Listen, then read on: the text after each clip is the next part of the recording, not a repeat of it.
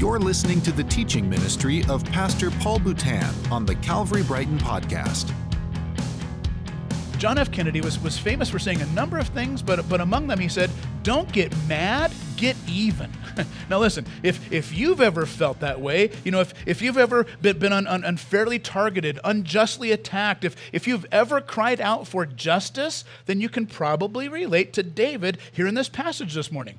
Because David, d- despite the fact that he, he's been faithfully serving King Saul, we, we see that, that, that, that Saul, on the other hand, driven by jealousy, uh, driven by paranoia, Saul has been hell bent on trying to kill David. In fact, from chapter 21 to the end of this book is kind of the final section of the book. And in this last section of the book, we see that, that David, at, at no fault to his own, is, is now, he's now on the run. He's, he's public enemy number one. He's fleeing from one place to another and to another. And yet, this passage reminds us this morning that God is not only a God of love and a God of mercy, but He's also a God of justice. Isaiah chapter 30, verse 18 tells us, For the Lord is a God of justice. So now, as we pick it up in verses 1 and 2, we see that that's the cry of this passage. The cry of this passage is a cry for justice, a cry for justice for the people. So, with that, we see in verse 1, it says, David departed from there and escaped to the cave of Adullam. And when his brothers and fathers, uh, uh his father's house heard of it, they went down there to him, and everyone was in, who was in distress, and everyone who was in debt, and everyone who was bitter in soul gathered to him, and he became commander over them, and there were with him about 400 men. So now we see the, the, these, these that gather to David, and they're described as, as those who, who were in distress, those who were in debt, and those who were bitter in soul.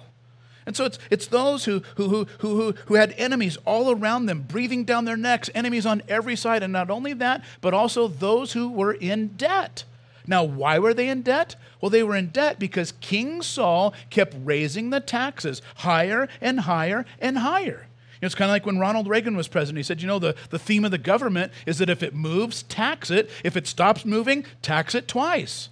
And so uh, the, the taxes just kept rising and rising and rising higher and higher to the point that it says everyone who was, who was in distress, everyone who was in debt, everyone who was bitter in soul gathered to David. Now, the word distress, the, the Hebrew is zuk. It describes those who are under intense pressure, intense stress. The word debt, uh, the Hebrew nashach, it's, it's a term that, that, that describes uh, the, the, the lending with interest, lending money with interest, but it also describes those who have a number of creditors. So you've got the collection agencies calling you and hounding you and calling you and hounding you, and there's no hope in sight. And as a result, it says they, they were bitter in soul. Now, the, the, the, Hebrew here, mahar nefesh, it's a, it's a term that, that describes those who have been wronged, those who have been mistreated. And now 400 of them show up at David's cave, the cave of Adullam. 400 mistreated, overtaxed people who are bitter. And they're bitter because of the heavy, tyrannical hand of King Saul. And so now they show up at David's cave and make him their leader. And so now David's now the leader of, of like 400 malcontents. I like the way uh, Chuck Swindoll put it. He said, it's bad enough to be in there alone, feeling like a worm, but to have over 400 more crawl in there with you, now that's a mess. It's like 400 worms in there. And so they're in distress, they're, they're in debt, the, the, economy's collapsing, uh, taxes are rising, and now they're regretting that they ever made Saul their king. And so now they rally around David. By the way, it's, it's worth noting where David was when they found him, when they gathered to him. Verse 1 tells us he was at the cave of Adullam. Now, there's a couple of different ways to translate the, the, the, the name Adullam. Typically, it's translated a place of refuge, but it can also be translated justice of the people or justice for the people. And so we have 400 different men who felt like the one thing that they had in common with, with David was that, like him, they too were marginalized. They too were oppressed. They too had been disfranchised. That the same king who was oppressing David was oppressing them. And so now they rally around David because they felt like he could be a leader who actually understood their pain. Understood what they were feeling. They believed that he was looking for the same things that they were looking for, namely justice. Justice for the people. You could even see the protest signs, I'm sure. Now, with that, however, as we pick it up in verses 3 through 5, we see that David is looking for greener pastures. Verse 3 And David went from, from there to Mizpah in Moab, and he said to the king of Moab, Please let my father and mother stay with you until I know what God will do for me. And he left them in the, with, with the king of Moab, and they stayed there with them all the time that David was, was at the stronghold. And, the, and then the prophet Gad came to David and said, Do not remain in the stronghold, depart and go into the land of Judah. So David departed and went into the forest at Hereth.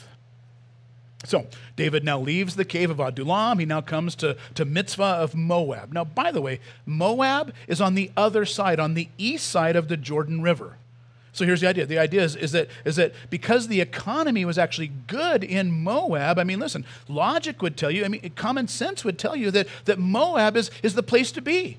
I mean, the economy is good there. I mean, this is the place where you can find jobs. Housing is affordable. Taxes are lower. You know, so, so common sense tells you that, that, listen, if you're leading a group of, of hundreds of malcontents, hundreds of, of those who are in distress, in debt, and they're bitter on top of all of that, uh, then, then listen, what you're looking for is, is, is, is greener pastures. You're looking for some place that has a solid economy, some place that gives a sense of hope. So common sense would tell you that a place like Moab was the place to be. But listen, there are times in life where common sense actually goes against God's sense.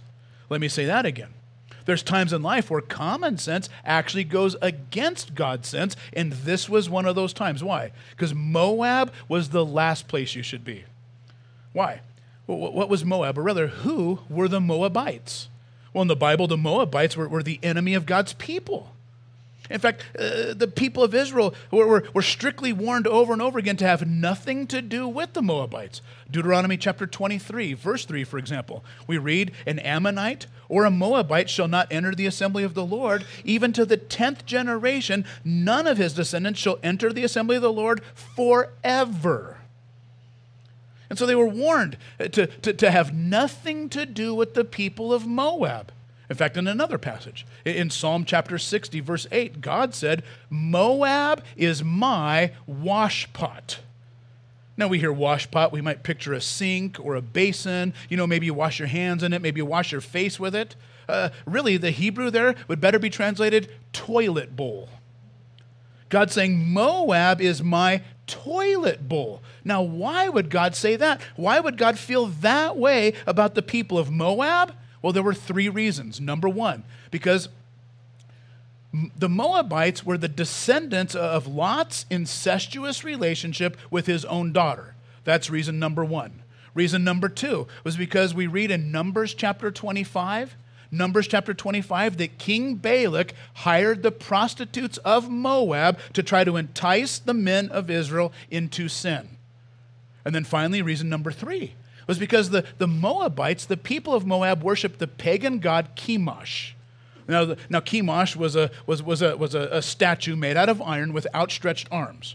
And so you would take this, this statue made of iron with outstretched arms, you would place him in the fire, heat him up until, until he was white hot. And then you would take your newborn baby infant, your newborn babies, and lay them on those white hot burning arms and literally burn your babies to death as you offered them to Chemosh. And so, because they were murdering their own babies, God said, Moab is my toilet bowl. And so the people of Israel would have nothing to do with the Moabites. That's the, the Moabites, the people of the land, but what about the land itself? Well, Moab was a, was, a, was, a, was a mountainous region, again, on the east side of the Dead Sea, the east side of, of, of the Jordan River. And, and yet, and yet it, it had this, this fertile plateau. Now, I say fertile, I mean anything and everything could grow there. It was fertile. Uh, this fertile plateau that ran like, like for 25 miles or more.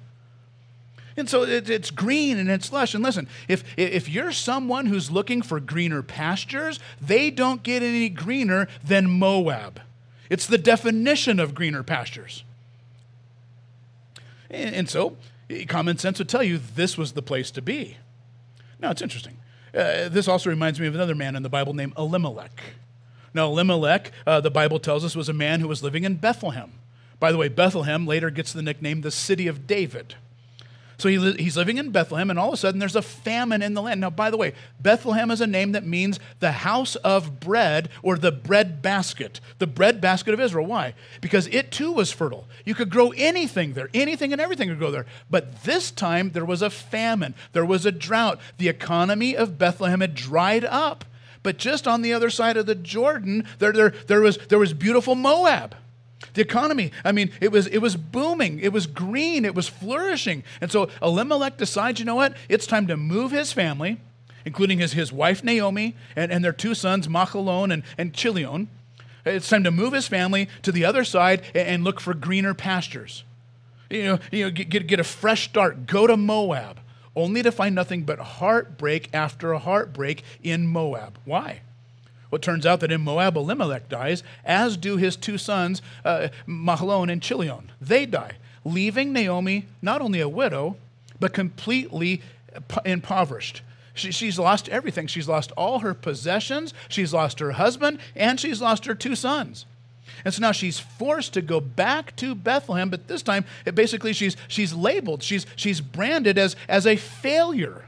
Now, by the way, when she goes back to Bethlehem, she, she, she, she doesn't go alone. She goes back with her daughter in law, Ruth. That name may sound, sound familiar to you. There's a book in the Bible with her name in it, the book of Ruth. Now, in Ruth chapter 4, verse 17, we discover that, that basically Naomi becomes the great grandmother of David.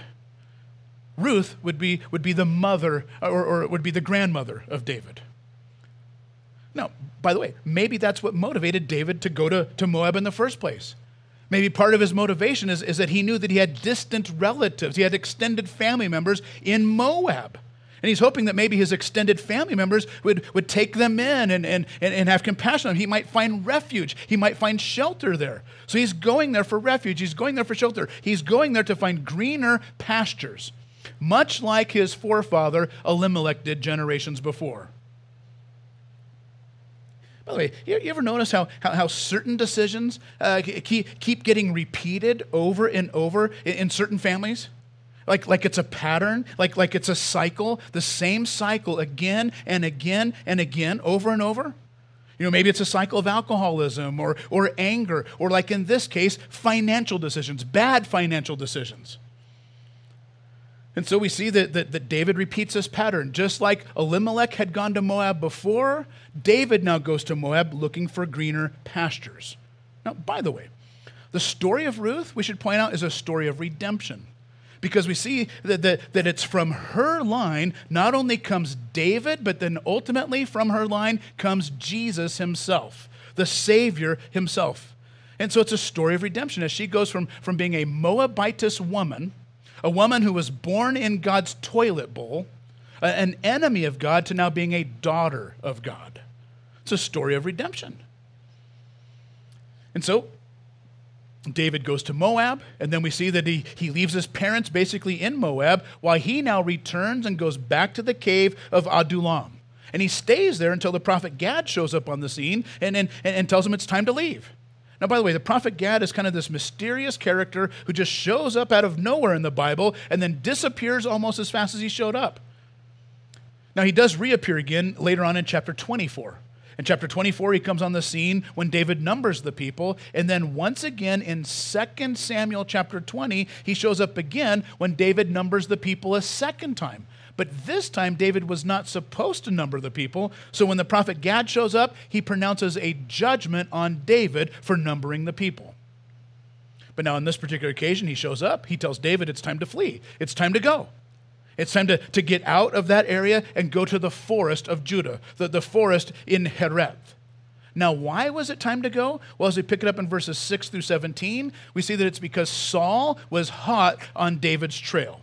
Verse 6 now Saul heard that David was discovered and the men who were with him. And Saul was sitting at Gibeah under the tamarisk tree on, the, on its height with a spear in his hand. How creepy is that? guy's just sitting there holding a spear. He's, he's sitting there with his spear in hand and all of his servants standing about him. Verse 7 And Saul said to his servants who stood about him, Hear now, people of Benjamin, will, will the son of Jesse give everyone, uh, every one of you fields and vineyards and make you all commanders of thousands and commanders of hundreds, that, that all of you conspired against me? No one discloses it to me when my son makes a covenant with the son of Jesse. Uh, no one of you is sorry for me and, and will disclose it to me when, that, that my son has stirred up my servant against me to lie in wait as it is this day. Then answered Doeg the Edomite. Remember him from, from the previous chapter? His name even sounds, you know, like a villain, right? Doeg the Edomite who stood by the servants of Saul, and he, and, and he said, I saw the son of Jesse uh, coming to Nob, uh, uh, to, to Ahimelech, the son of Ahitub. And he inquired of the Lord for him and gave him provisions and gave him the sword of Goliath the Philistine. Then the king sent and, and summoned uh, Ahimelech the priest, the son of Ahitub, and, and, and all his father's house, the priests who were at Nob, all of them came to the king. And, and Saul said to them, Hear now, son of Ahitub. And he answered and said, Here I am, my lord. And Saul said to him, Why have you conspired against me? You and the son of Jesse, in that you have given him bread and a sword, and, and, have inquired of God for him, so that he may, eh, so that he has risen up against me to lie in wait, as it is this day. Then Ahimelech answered the king and said, who, who among all your servants is so faithful as David? And, and, and who's the king's son in law and the captain over his bodyguard? And, and, and who's honored in your house? Is, is today the first time that, that I've inquired of God for him? No.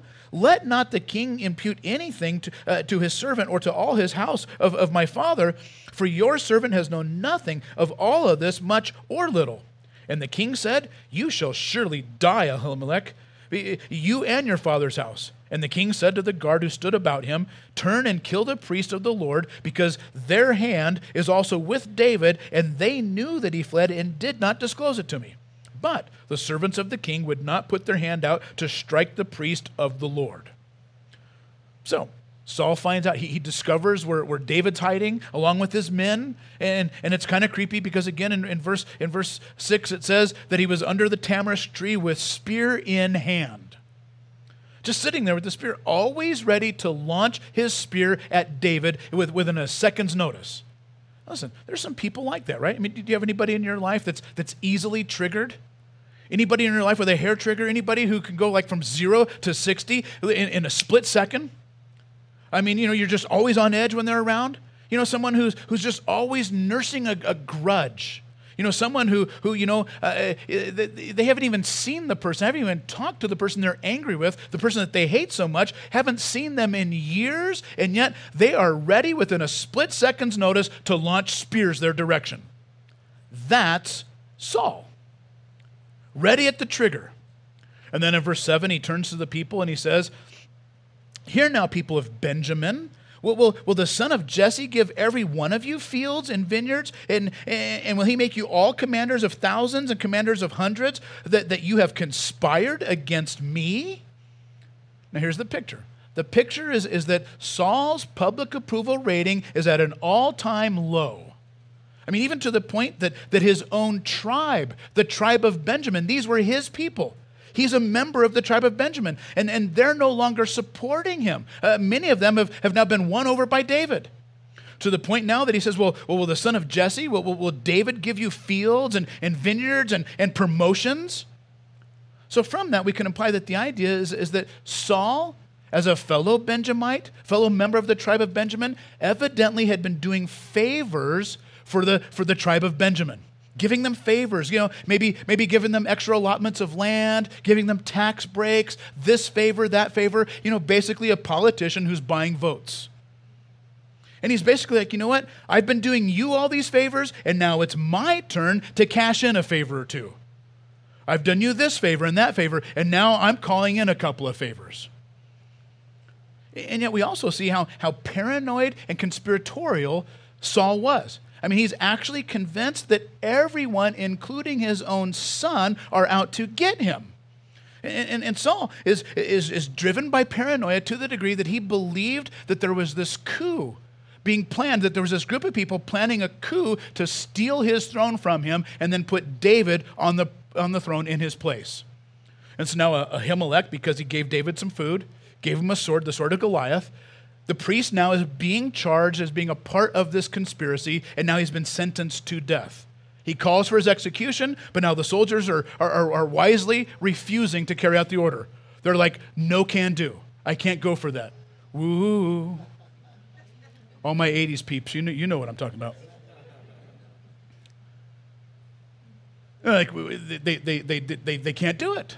And yet, now as we continue and pick it up in verse 18, we see that there's this, this, this act of injustice, this incredible act of injustice, where ultimately we learn that, that ultimately justice is in God's hands. So, verse 18 says, Then the king said to Doeg, You turn and strike the priest. And Doeg the Edomite, I mean, Doeg the Edomite, turned and, struck down the priest, and he killed and he killed that day 85 persons who struck, I'm sorry, who wore the linen ephod.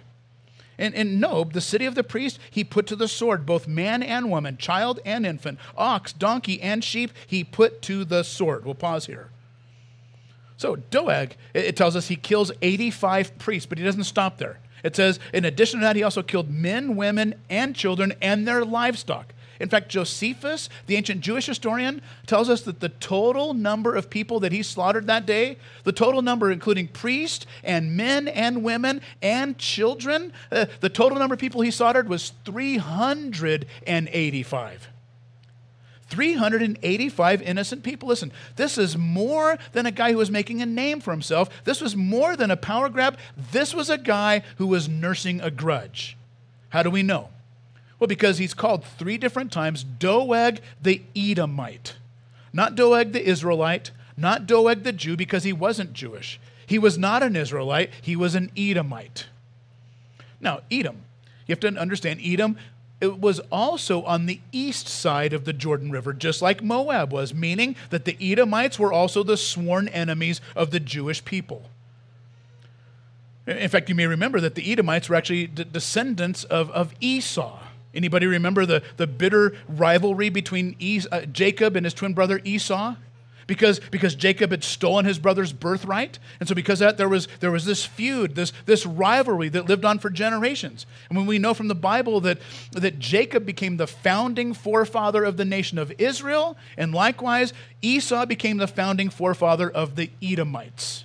And so what this is, this was generational hatred. This was, was, was a generational grudge. Hatred that had been passed down and has grown from one generation to another generation. This is sort of the, the Hatfields and McCoys kind of, of, of hatred that we're talking about. It's growing and growing and festering and growing. You know, it's like, it's like you know, if, if somebody did your family dirty, you know, maybe somebody attacked your dad. Now, maybe, maybe they verbally attacked him. Maybe they attacked his character. They attacked his reputa- reputation. Maybe they attacked him physically. Maybe they even killed him. And now you, you've grown up with that, and now you're bitter, and you spend your whole life hating this person, and you spend your whole life wanting to hunt them down and find them, and dreaming of the day that you can exact some revenge. That's Doeg. Driven by revenge, driven by hatred, he now slaughters 385 innocent men, women, and children. It was an atrocity. It was an injustice. And on the heels of that injustice, verse 20 continues but one of the sons of Ahimelech, the son of Ahitub, named Abiathar, escaped and fled after David. And Abiathar told David that, that Saul had killed the priests of the Lord. And David said to Abiathar, I knew that day when Doeg the Edomite was there that he would surely tell Saul, I have occasioned the death of all the persons of your father's house. Stay with me and do not be afraid, for he who seeks my life seeks your life. With me you shall be in safekeeping. Now, uh, I want you in your mind, I want you to picture the events of the last two, maybe three chapters. And as you do, what we, what we have in this picture is, is that David's life is kind of on a downward spiral. In fact, at this point, it's really bottomed out at this point. I mean, by now, he's, he's lost his wife, he's lost his job, and he's lost his reputation, and now he's on the run. And so we saw that when he was on the run, he ran to the priestly city of Nob. He goes there, he, he talks to the priest, he makes up this, this story, this lie, that he's, that he's deep undercover, that he's, that he's on a secret mission sent by the king. And so now he, he tricks Ahimelech the priest to giving him some food and also giving him a weapon, giving him the sword of Goliath. And then from there, David continues on the run. But now he runs to the Philistine stronghold, the city of Gath, which, by the way, was the birthplace of Goliath. It was Goliath's hometown. So now he goes to Goliath's hometown carrying Goliath's sword in his hand, and he's foolish enough to think that they're going to help him, that they're going to protect him. They don't want to protect him, they want to kill him. And so now he then has to fake insanity to keep them from killing him. He's on the run again, and now this morning we see that he comes to the cave of Adullam, which, as we said, one of the translations of it is justice for the people. And now he gets this news of, of Doeg's injustice. How Doeg had, had, had, had brutally slaughtered not only the priest Ahimelech, not only his family, not only all of the priests, but a total of 385 innocent men, women, and children. And suddenly it hits David that it's his fault. That's what he means in verse 22 when he says, I have occasioned the death of all the persons in your father's house. I think the New King James hits it a little harder when he says, I have caused the death of all the persons in your father's house. It's my fault. He's saying, you know what? If, if, if, if I just would have trusted that God was going to take care of me instead of, instead of, you know, going to the priestly city in the first place, or if at a minimum, if I wouldn't have lied, if I wouldn't have told Elimelech this story and told him I was on some kind of a special mission from the king, you know, who knows? Maybe Ahimelech and, and the rest of everybody else, maybe they'd still be alive. But this is my fault. I brought this on. And so he's, he's been the unjust target of, of, of Saul's attacks. He's, he's been unfairly accused of, of plotting a coup to try to steal Saul's throne, and now he's on the run. Public enemy number one, and now he's discovered that as a direct result of his actions, 385 innocent people have been unjustly slaughtered.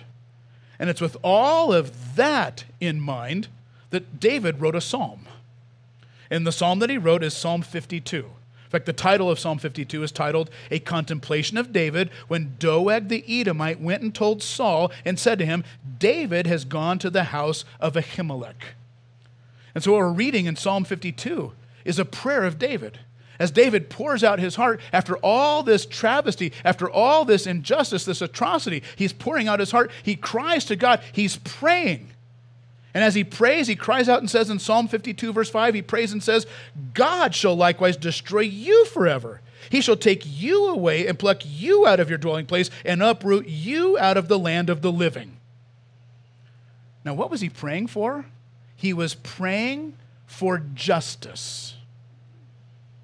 Now, it's worth noting, by the way, that he was praying for justice and he was not taking matters into his own hands and actually seeking justice. He was praying for justice. But by the way, no one would have blamed him if he did, right? I mean, not one of us would, would, would blame David if he would have hunted Doeg down like the dog he was and killed him. If he would have found Doeg and, and exact, exacted a pound of flesh, if he would have got some, some much deserved revenge. I mean, none of us would, would, would point the finger and judge him, not in this day. Listen, we live in the, in, in the day of the, of the motto of, of mess around and find out, but we don't use the word mess. We use this word, this F word, you know, F around and find out. And we're all about payback. We're all about, you know, come at me, bro. I mean, every one of us, we, we, we would applaud David for going after a guy like this, for messing around and finding out. It reminds me, the other day, my, my wife pointed out on, on Instagram that, that Pastor Chuck Swindoll, 90 something years old, still you know, using Instagram. But anyway, you know, he's, he's on Instagram and he's, you know, he's, he's, you know, he, he's going through a drive through window a drive-through restaurant, and, and he places his order. But the lady behind him, she's losing her mind because how long it's taking him to place his order. So she's honking her horn and she's cussing and she's yelling and thinks she even flew him a bird or whatever, you know. And she's just, I mean, she's just going crazy. So he turns and he, and he, and he, tells the person as he's placing order, he said, you know what, I'd, I'd like to pay for the, for, for, the, for the person's order behind me. So then he pulls up and she pulls in to make her order. All of a sudden she's all smiley and she's waving. She's all, you know, like, thank you, because she discovered he paid for it. You know, she, she's probably feeling horrible about how, how ugly she was, or how, how she was treating him, right? So he pulls up to the next window. He, he shows him both receipts. And then as he says, he, he, he, he took his food and her food and drove off. Payback, right? And judging by the response, every one of us in this room, we would have done the same thing. Not one of us would, would, would, would judge David for a little payback. And yet, frankly, David, instead of taking matters into his own hands, instead, he prayed and left them in God's hands. Notice in Psalm 52, verse 5, he doesn't say, I will likewise destroy you. He says, God will likewise destroy you. He says, He will take you away. He will pluck, out, pluck you out of the d- dwelling place. He will uproot you out of the land of the living. In short, he left Doeg in God's hands. And by the way, we, we all know what Jesus said. We all know that Jesus said, turn the other cheek, right? That's what it says in Matthew 5.39, turn the other cheek. And, and, by the way, and I think one of the things that the unbelieving world out there the one thing that the unbelieving world has a problem with when they hear us talk this way, hear us talk about forgiveness and turning the other cheek, is they're like, you know what? You know, when, when, when you actually do that, when you turn the other cheek, you're allowing this injustice. You know, by turning the other cheek, you're, you're allowing those in power to abuse their power and, and to, to take advantage of people and to oppress people. And so by turning the other cheek, by forgiving, you're allowing it to do. How, how, can, how can you turn the other cheek and allow this injustice? Well, the answer is because I know two things. Number one, I know that they're not mine to deal with. And number two, I know that they're God's to deal with, and He will. Romans chapter 12, verse 19 says, Never take your own revenge, beloved, but leave room for the wrath of God, for it is written, Vengeance is mine, I will repay, says the Lord. There is a God in heaven, and, and, and, and He'll deal with them. They're his to deal with. So we read how, how Doeg the Edomite ruthlessly, mercilessly slaughters 300 innocent men, women, and children. And, and, and, and we're like, how could David just let this pass? How, how could David just sit idly by and do nothing, nothing that is but pray? I mean, how could he just let this happen? Answer because he knew that Doeg was God's to deal with and that God would deal with him. He knew, he, he could trust that God is a God of justice. If you don't believe me, listen to David's own words. David wrote these words in Psalm chapter 9, verse 7. David wrote and said, But the Lord sits enthroned forever. He has established his throne for justice. He's a God of justice. Now, notice, by the way, whose throne it is. It's God's throne. And notice whose justice it is. It's God's justice. They're not yours to deal with. Why? Because it's not your throne. There is a God in heaven, and you're not him. It's his throne, and justice is in his hands. Again, David wrote these words in Psalm 36, verses 5 and 6. He said, Your love, O Lord, reaches to the heavens, your faithfulness to the skies. Your righteousness is like the mighty mountains, your justice like the great deep. O Lord, you preserve both man and beast. David knew, David trusted that God was a God of justice. So let me ask you do you have a Doeg in your life? Do you have a Saul in your life? Then let me ask you this how much do you actually trust God? Do you trust God enough to, to leave the Doegs of your life, to leave the Sauls of your life in God's hands? Because frankly, listen, anyone, quite frankly, can, can take matters into their own hands and seek justice, but quite frankly, it takes faith to actually leave justice in God's hands. It takes faith to do that. Amen? So, Father, we, we pray that you would increase our faith. Lord, sometimes your word is, is something we can hear, but it's hard to accept. But we've heard in your word that we're to love our enemies, we're to forgive those who persecute us. We're to be merciful. And so, Lord, for the, the, the Doeg in our life, the Saul in our life, those that are pursuing us, that are wrongly after us, those who have hurt us, Lord, we, we thank you that you are a God of justice. None of this has left your eyes. You have seen everything, and no stone will be unturned. But at the same time, there is a throne in heaven, and it's a throne of justice, but it's not my throne. It's not our throne. You're God, we're not. So, Lord, we leave them in your hands. We trust you. And so, as we trust them into your hands, we also trust ourselves into yours, and that you would work on us and minister to us. Help us to heal, help us to grow. And as, as you had mercy on us, we pray for them as well. We pray in Jesus' name. Amen. Thanks for listening to the Calvary Brighton podcast. To find out more about our ministry in Brighton, Colorado, go to calvarychapelbrighton.com.